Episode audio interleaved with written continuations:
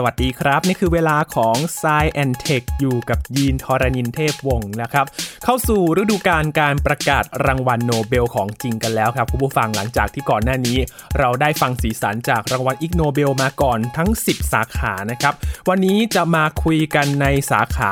การแพทย์และก็สาขาเคมีนะครับว่าผลงานอะไรได้รับรางวัลกันบ้าง และมีความสำคัญต่อวงการวิทยาศาสตร์อย่างไร วันนี้คุยกับอาจารย์พงศกรสายเพชรใน Science Tech ครับ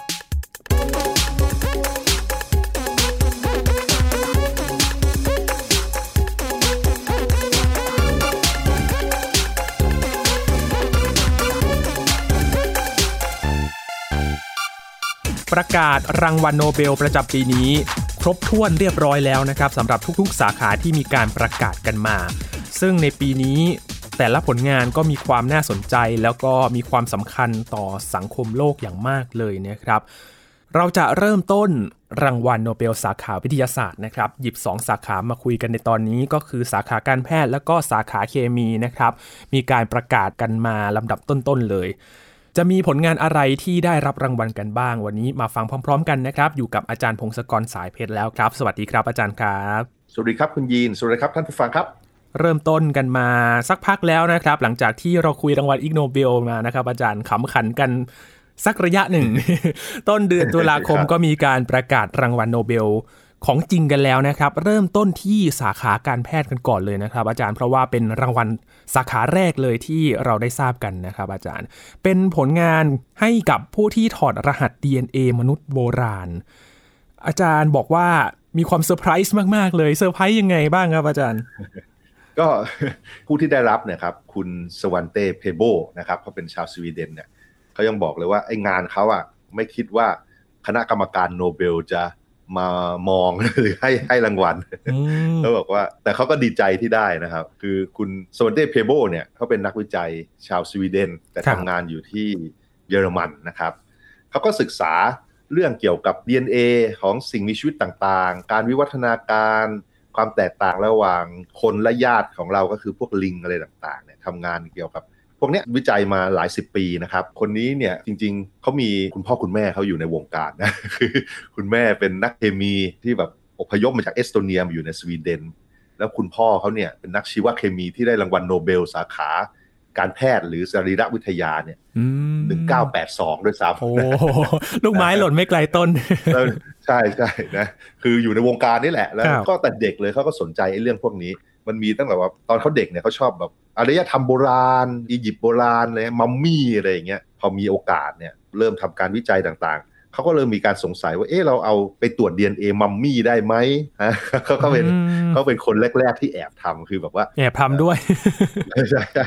ใช่คุณครูเขาไม่ได้บอกไม่ได้บอกมหาวิทยาลัยว่าเขาทำแต่ว่าเขาไปคุยกับพวกคนที่ดูแลมัมมี่ในพิพิธภัณฑ์อะไรอย่างเงี้ยแล้วก็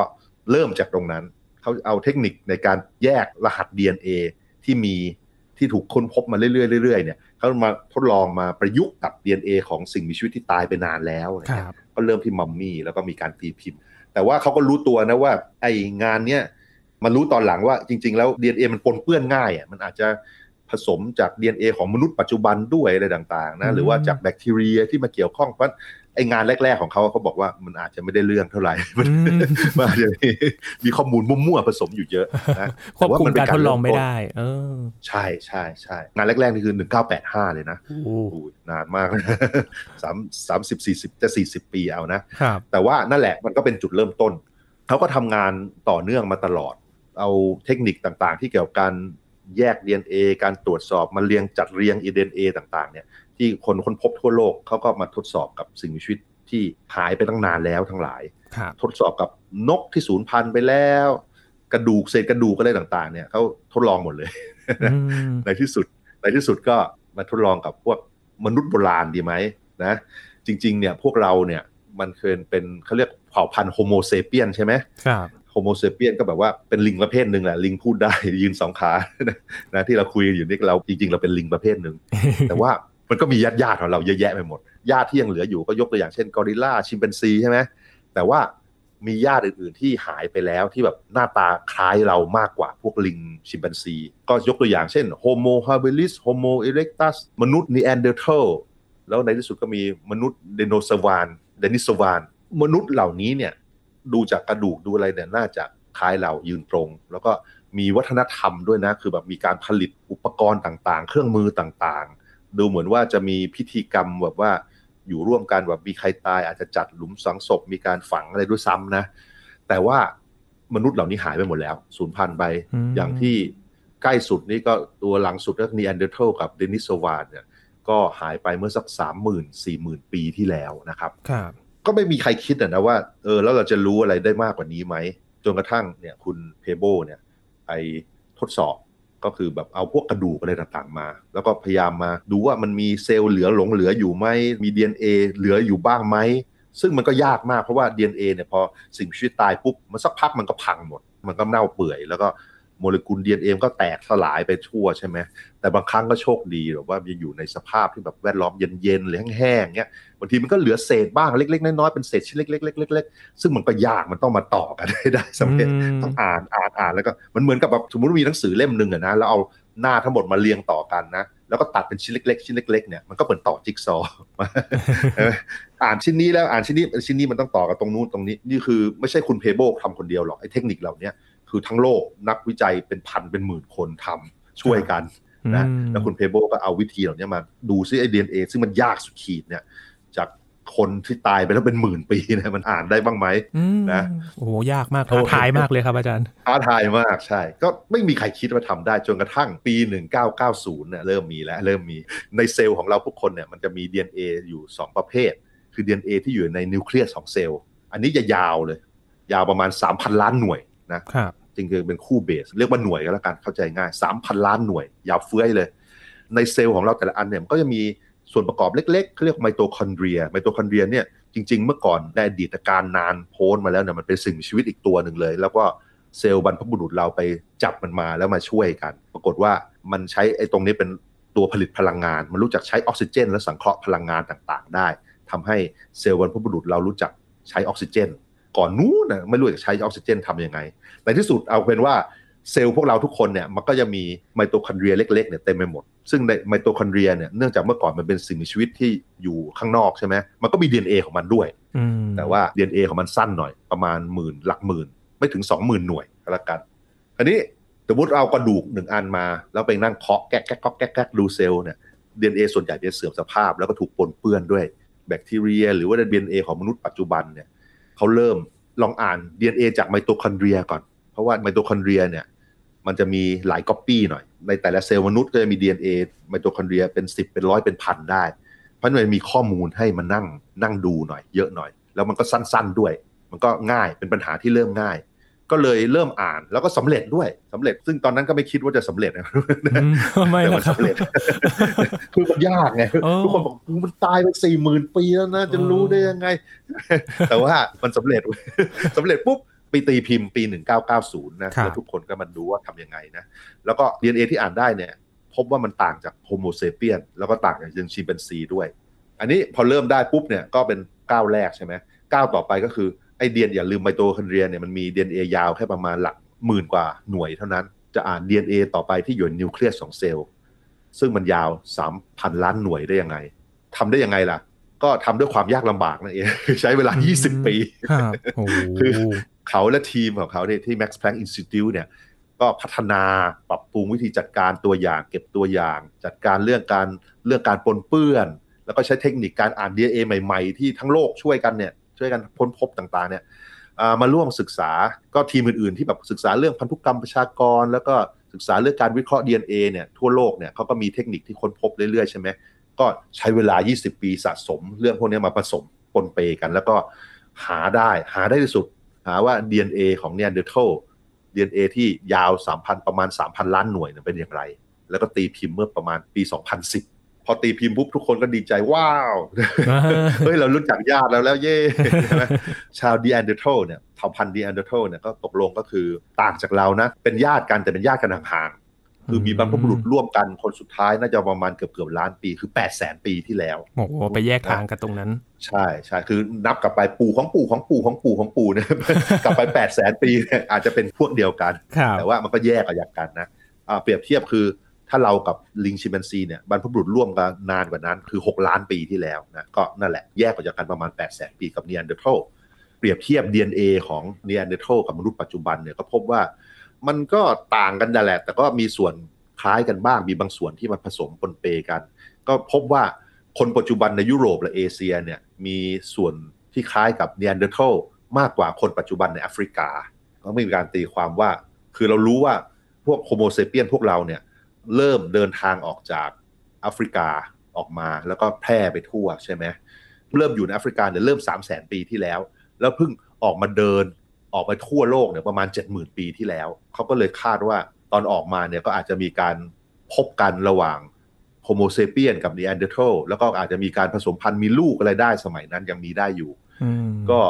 DNA ของชาวยุโรปและชาวเอเชียเนี่ยจะมี DNA ที่มาจากนีแอนเดอร์ทัลประมาณ 1-4%ครับนะ แต่ว่าคนที่ยังอยู่ในแอฟริกาอยู่เนี่ยเขาก็ไม่ได้มาเจอใช่ไหมเพราะฉะนั้น DNA เขาจะไม่ปนเปื้อนด้วยเนี่ยไม่ได้ถูกผสมด้วยนีแอนเดอร์ทัลนะอ่ออันนี้ก็คือมันแบบว่าเป็นมันมีความเข้าใจมากขึ้นว่าเผ่าพันธุ์มนุษย์เป็นอย่างไร แล้วก็ไปเจอกับนีแอนเดอร์ทัลกับอันอื่นได้อย่างไรนะต่อมาไอ้งานอย่างเนี้ยก็ไปพบกระดูกเพิ่มเติมก็คือปี 2008เนี่ยได้กระดูกมาจาก ถ้ำเดนิโซวาในไซบีเรียตอนใต้ แถวๆเทือกเขาอัลไตอืมเทือกเขาอัลไตที่เราคุ้นเคยครับนะในถ้ำเนี้ยมันก็เย็นแล้วก็ DNA มันยังพออยู่ได้บ้าง พอมาอ่านปุ๊บพบว่าเอ้ยมันเป็นพันธุ์ที่ต่างมาจากโฮโมเซเปียนต่างมาจากนีแอนเดอร์ทัลด้วย แล้วก็ต่างมาจากเอ่อพันธุ์มนุษย์อื่น ๆ ที่เรารู้จักเราก็เลยตั้งชื่อว่าเดนิโซวานก็พบว่าพวกคนในแถวเอเชียตะวันออกเฉียงใต้ ชาวทิเบต ชาวจีน ชาวรัสเซียเนี่ย ก็มี DNA จากเดนิโซวานได้ถึง 1-6%แปลว่านั่นแหละ มันมีการทับซ้อนกันระหว่างโฮโมเซเปียนและเผ่าพันธุ์ญาติๆของเราที่หายไปเนี่ยแหละ ก็มีการอาจจะมีลูกด้วยกันได้ในสมัยนู้นนานแล้ว ก็อืมอย่างน้อยแบบห้าหกหมื่นเจ็ดหมื่นปีที่แล้วนะครับแต่คนเหล่านี้เนี่ยคนเหล่านี้เขาหายไปเผ่าพันธุ์เหล่านี้เขาหายไปเมื่อประมาณ3ถึง4หมื่นปีที่แล้ว มันมีเวลาทับซ้อนกับพวกโฮโมเซเปียนอยู่หลัก หลายหมื่นปีเหมือนกัน แต่ว่า3 4หมื่นปีหลังเนี่ยเราเหลือแต่โฮโมเซเปียนก็มีคนคิดว่าเอ้ยมันเพราะอะไรต่างๆ เราก็ไม่รู้นะ ไม่รู้ว่าอาจจะเกิดการแข่งขันกันนะเพราะว่าพบว่าโฮโมเซเปียนเนี่ยมันอาจจะมีการกลายพันธุ์ที่ทำให้เราชอบเสี่ยงมากกว่า แล้วก็ชอบมีลูกมากกว่าด้วยหรือเปล่า เพราะพบว่าเผ่าพันธุ์อื่นๆนะเขาไม่ค่อยกระจายและไม่ได้แบบว่านั่งเรือไปที่ไกลๆไงแต่พวกโฮโมเซเปียนเนี่ยคล้ายว่าชอบเดินไปทั่วเลย แล้วก็อืมเอ่อนั่งเรือด้วยไปตามเกาะต่างๆด้วยไงก็เลยเออมันอาจจะมีความต่างกันนิดนึงเนี่ย ตรงที่แบบว่าชอบเสี่ยงเสี่ยงได้มากกว่านิดนึงชอบผจญทำให้แบบภัยมีโอกาสชอบผจญภัยเอ่อทำให้แบบมีลูกหลานมากกว่านิดนึง แล้วพอเวลาผ่านไปเป็นพันเป็นหมื่นปี มันก็แบบกลืนไปหมดอะถ้าเกิดมันต่างกันแค่เปอร์เซ็นต์เดียวเนี่ยพอเวลาผ่านไปพันปีเนี่ยก็คือ 99.9%ของคนที่เหลืออยู่ก็จะครับจะเป็นพวกพวกที่แพร่พันธุ์ได้มากกว่านิดนึงนั่นแหละ อันนี้ทำให้เราเข้าใจมากขึ้นว่าเราและญาติญาติญาติของเราเนี่ยมีวิวัฒนาการแล้วก็อยู่แถวไหนอะไรต่างๆนะแล้วก็พบว่า DNA บางส่วนของเดนิโซวานเนี่ยทำให้ชาวทิเบตสามารถใช้ออกซิเจนน้อยๆ ได้นะ DNA ของนีแอนเดอร์ทัลเนี่ยมันมีการต่อสู้กับเชื้อโรคต่างกับโฮโมเซเปียนอะไรประมาณนี้ เทคนิคเหล่านี้ก็ใช้ศึกษาสิ่งมีชีวิตที่หายไป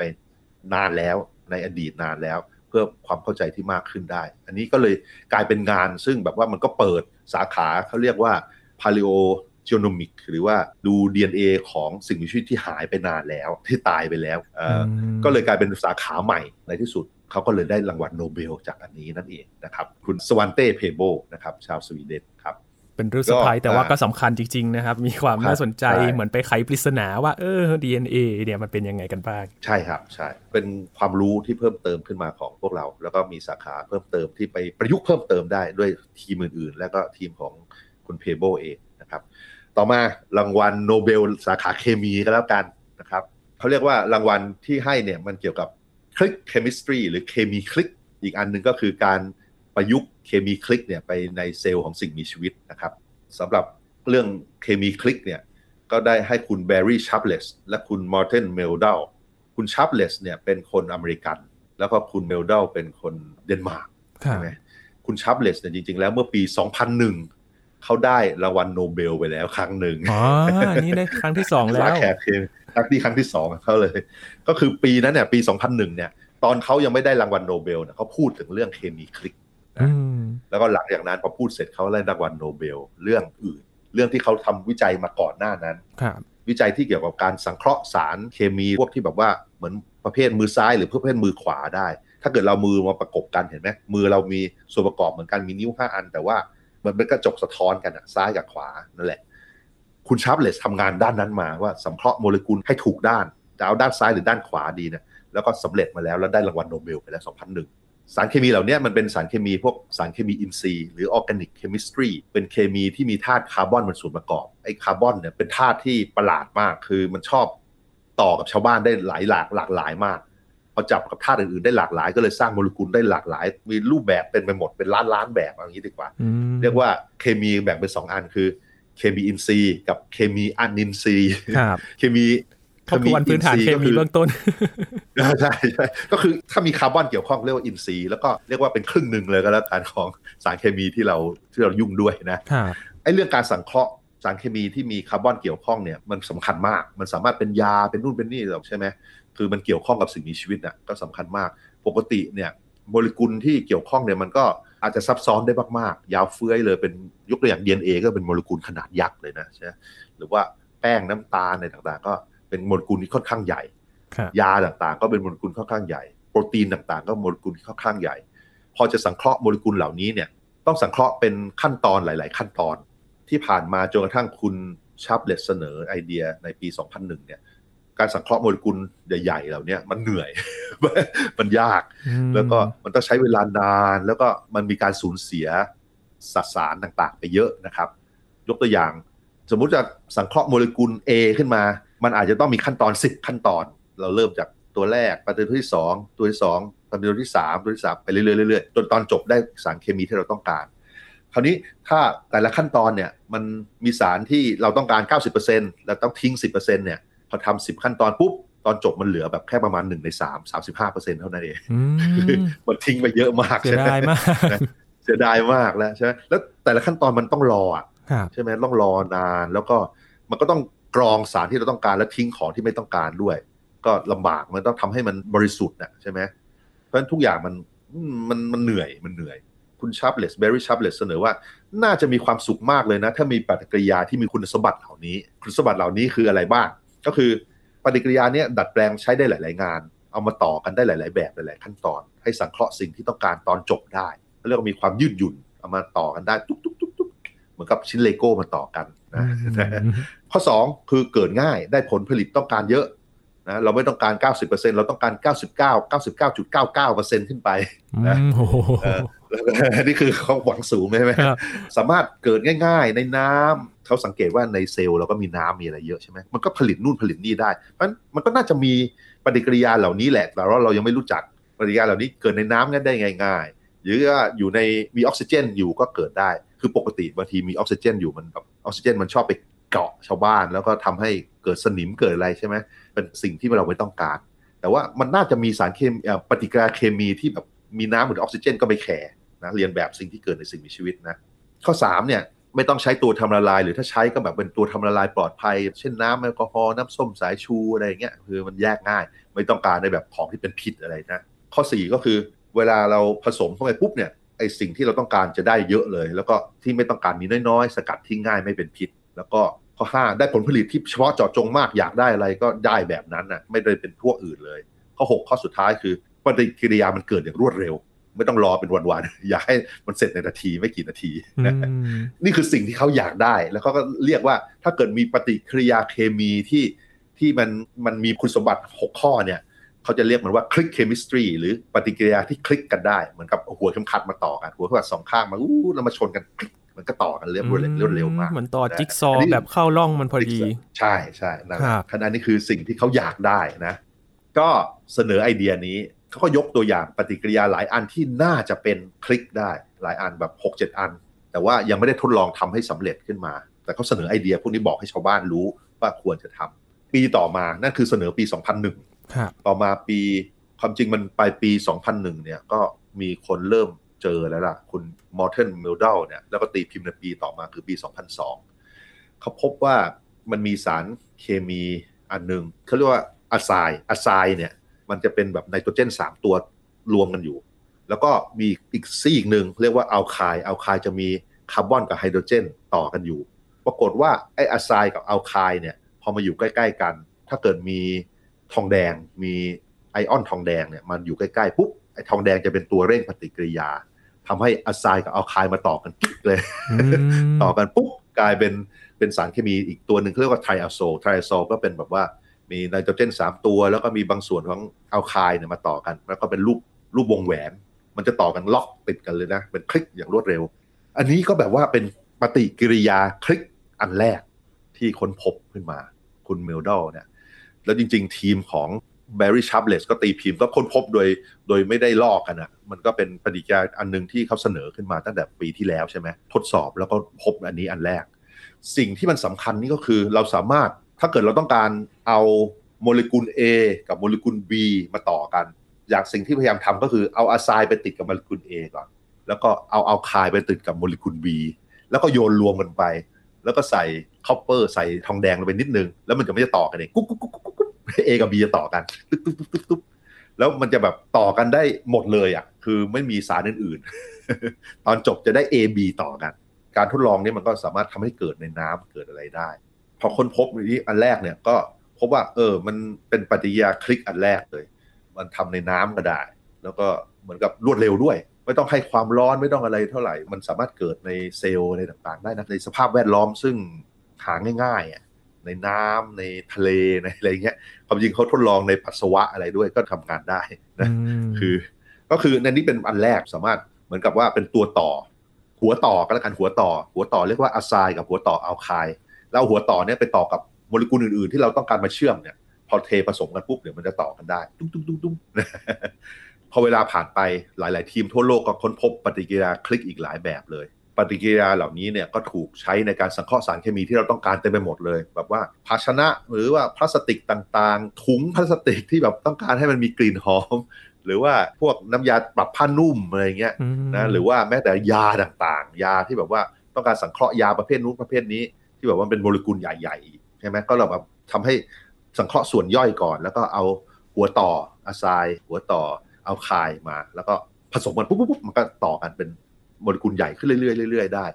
นักเคมีที่ผ่านมา 20 ปีก็เลยสามารถสังเคราะห์สิ่งต่างๆ ได้อย่างรวดเร็ว แล้วก็ถูกด้วยแบบว่าใช้ค่าใช้จ่ายน้อยลง ไม่สูญเสียอะไรมีประสิทธิภาพสูง ด้วยปฏิกิริยาตระกูลคลิกทั้งหลาย ที่อันแรกก็คือเจอazide กับ alkyne แต่อันอื่นก็มีเต็มไปหมดเป็นหลายสิบแบบนะครับครับอันนี้คือ 2 คนแรกต่อมาคือเป็นงานของคุณ Carolyn Bertozzi คุณ Carolyn Bertozzi เนี่ยก็ มา apply กับสิ่งมีชีวิต โดยใช้ปฏิกิริยาพวกคลิกตระกูลคลิกนี่แหละ คือเมื่อตอนเธอยังเป็นนักเรียนเนี่ยคุณครูบอกเธอว่าเซลล์ต่างๆเนี่ยนะมีสารประกอบพวกน้ำตาลเคลือบอยู่ ตอนนั้นก็ไม่รู้ว่าทำไมเซลล์ทุกอันมันมีสารประกอบพวกน้ำตาล พวกคาร์โบไฮเดรตทั้งหลายเคลือบอยู่บนผิวเต็มไปหมดเลยนะเหมือนเป็นขนมเลยครับอาจารย์เคลือบน้ำตาลเหมือนเป็นขนมใช่ใช่แล้วไม่รู้ตอนนั้นแต่ในที่สุดตอนนี้เรารู้แล้วมันใช้เป็นการแบบว่าเพราะเซลล์มันไม่มีตาใช่ไหมเวลาจะไปตรวจสอบว่าอีกเซลล์คืออะไรเนี่ย มันก็มาชนกันชนกันแล้วก็ มันดูว่าผิวนั้นมีอะไรบ้างมีสารเคมีอะไรบ้างมันคล้ายๆการชิมเหมือนการชิมเซลล์อันหนึ่งก็แบบว่าไปเลียไปเลียอีกเซลล์หนึ่งว่า ว่าเอ๊ะมันมันมีรสชาติยังไง คือมีน้ำตาลอะไรบ้างอะไรอย่างเงี้ยคือเป็นการแยกแยกว่าเซลล์นู้นเซลล์นี้เป็นอะไรนะในที่สุดตอนนี้เรารู้แล้วแต่ตอนเมื่อ 20 ปีที่แล้วเราไม่รู้ แต่ว่าคุณบอร์โชซี่เนี่ยคุณแคโรลินเนี่ยมาศึกษาไงว่าเอ๊ะมันน้ำตาลบนเซลล์พวกนี้มันคืออะไร แต่มันศึกษาด้วยความยากลำบากมาก เพราะว่าของมันเล็กมองไม่เห็นใช่ไหมจะไปแบบตรวจว่ามีน้ำตาลอะไรต่างๆ มันก็ ตรวจยาก ไม่รู้จะทำยังไงลำบาก ใช้เวลาหลายปีมาก แต่ว่าเริ่มมีไอเดียว่าเอ๊ะถ้าเกิดใช้ไอ้ปฏิกิริยาคลิกทั้งหลายเนี่ยมาศึกษามันจะพอได้ไหมตอนแรกมันมีปัญหาใหญ่เลยคือพวกปฏิกิริยาคลิกทั้งหลายเนี่ยปกติมันจะใช้พวกตัวเร่งปฏิกิริยาหรือ catalyst เนี่ยซึ่งเป็นโลหะ พวกทองแดงหรือว่าแพลตินัมหรือว่าอื่นๆเนี่ยมันเร่งปฏิกิริยาได้ดีมาก แต่ว่ามันเป็นพิษในสิ่งมีชีวิต ถ้าเกิด ทองแดงไปอยู่ในเซลล์เราสักพักหนึ่งเดี๋ยวเซลล์เราจะตายใช่ไหมก็เลยต้องดัดแปลงหาวิธีอื่นเออครับคุณ Carolyn ก็หาวิธีหลายวิธีมากทดลองหลายแบบมากเลย ในที่สุดก็อย่างแรกเขาทดลองป้อนน้ำตาลที่มี azide ติดอยู่พอป้อนเข้าไปปุ๊บเซลล์ต่างๆ มันกินน้ำตาลเหล่านี้เข้าไปปุ๊บมันก็จะมี azide ติดอยู่ที่ผนังผิวเซลล์ ติดอยู่บนตามผิวเซลล์คราวนี้ก็หาทางมาต่อให้ได้ เอาเอาคายมา เอาคายมาต่อกับโมเลกุลเรืองแสง แล้วมันต่อกันให้ได้ไหม ซึ่งตอนแรกมันยังต่อไม่ได้ มันต้องมีตัวเร่งปฏิกิริยา แต่ว่าเขาก็ไปนั่งอ่าน paper ที่นักวิจัยที่ผ่านมาในอดีตทำยังไงบ้าง ปรากฏพบว่าถ้าเกิดมันดัดแปลงไอ้ตระกูลอัลคายเนี่ยอัลคายปกติมันเป็นเส้นๆเขาถ้าเกิดมันดัดแปลงให้มันกลายเป็นวงแหวนให้ได้เนี่ย ถ้าต่อให้เป็นวงแหวนปุ๊บเนี่ยมมันจะมีพลังงานที่เก็บอยู่ในรูปแบบอย่างเงี้ย เยอะพอที่บอกว่าพอมาใกล้ๆกับอะไซที่อยู่บนเซลล์มันจะต่อกันกึกเลย มันจะเป็นคลิกปฏิกิริยาคลิกอีกแบบหนึง่ง โดยไม่ต้องใช้ตัวเร่งปฏิกิริยาที่เป็นพิษต่อเซลล์ ไม่ต้องเป็นมีพวกทองแดงหรืออะไรมาเกี่ยวข้อง ก็เลยเย่ตีพิมพ์ปี 2004 นะ มันต่อกันได้แล้วก็มันจะเป็นครั้งแรกที่แบบทำให้โมเลกุลสีเรืองแสงต่างๆ ไปต่อผิวเซลล์เราสามารถติดตามเซลล์ต่างๆ โดยดูว่าเซลล์พวกนี้มันเรืองแสงที่ไหนอะไรต่างไงใช่ไหมครับเป็นการค้นพบที่วิเศษมาก ทีมต่างๆ ทั่วโลกก็ มานั่งศึกษาดูแล้วในที่สุดเราก็พบว่านั่นแหละน้ำตาลมันมีไว้ทำไม แล้วเราสามารถไปดัดแปลงผิวน้ำตาลได้ไหม โดยเฉพาะทีมของคุณ Carolyn Bertozzi เนี่ยค้นพบว่าไอ้เซลล์มะเร็งเนี่ยมันใช้น้ำตาลหลอกระบบภูมิคุ้มกันของเรา คือมันพลางตัว โดยมีน้ำตาลที่แบบว่าบอกว่าเออเป็นเซลล์โอเคนะ ไม่ต้องมาฆ่าเราอะไรอย่างเงี้ยอืมปกติเซลล์มะเร็งมาเกิดขึ้นในภูมิคุ้มกันต้องพยายามทำลายใช่ไหมครับอันนี้มะเร็งบางประเภทมันรู้จัก ใช้น้ำตาลมาหลอกเขาก็เลยออกแบบยาที่แบบว่าเป็นคลิกไปต่อคลิกปุ๊บแล้วก็แบบว่าบอกโบกมือว่าฆ่าทำลายตัวนี้ได้ทำลายตัวนี้ได้ แล้วทีมอื่นๆก็พยายามทำด้วยก็เลยสร้างยาประเภทนี้ยาที่แบบว่ามันเฉพาะเจาะจงกับเซลล์ประเภทต่างๆ โดยใช้การต่อแบบคลิกนี่แหละนะครับอืมเอ่อเป็นการประยุกต์ที่แบบว่าอาจจะสร้างยาต่างๆ ที่แบบมาช่วยเราได้มาก ๆ ในอนาคตนะครับโอ้ เขาก็เลยได้รางวัลโนเบลไปด้วยครับ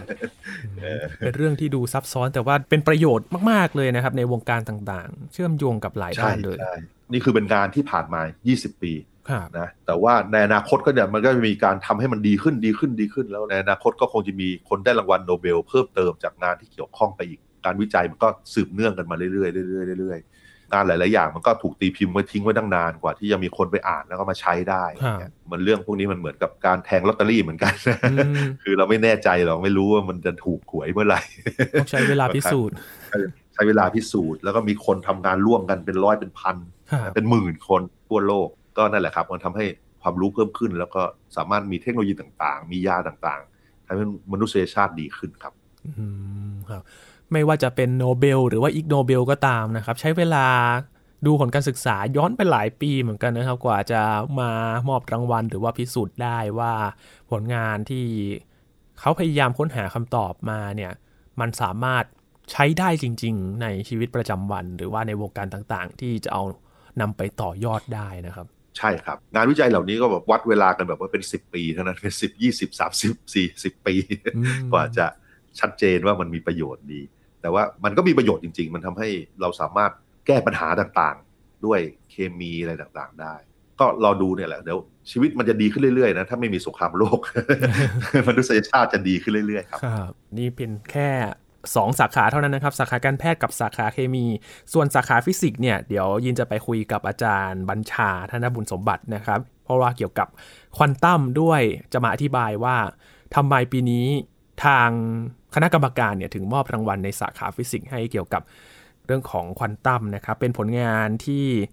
มีการประกาศกันไปต่อเนื่องจากช่วงต้นเดือนที่ผ่านมานะครับสำหรับรางวัลโนเบลมาติดตามรายละเอียดกันในตอนต่อไปของ Science Tech นะครับสำหรับตอนนี้ขอบคุณอาจารย์พงศกรมาก ๆ เลยครับ ยินดีครับ สวัสดีครับ ครับ นี่คือ Science Tech นะครับ คุณผู้ฟังติดตามรายการของเรากันได้ที่ www.thaipbspodcast.com ครับรวมถึงพอดแคสต์ช่องทางต่าง ๆ ที่คุณกำลังรับฟังเราอยู่นะครับ อัปเดตเรื่องวิทยาศาสตร์ เทคโนโลยี และนวัตกรรมกับเราได้ที่นี่ทุกที่ทุกเวลากับไทย PBS Podcast ครับช่วงนี้ยีนทอรณินเทพวงศ์พร้อมกับอาจารย์พงศกรสายเพชรลาไปก่อนนะครับ สวัสดีครับ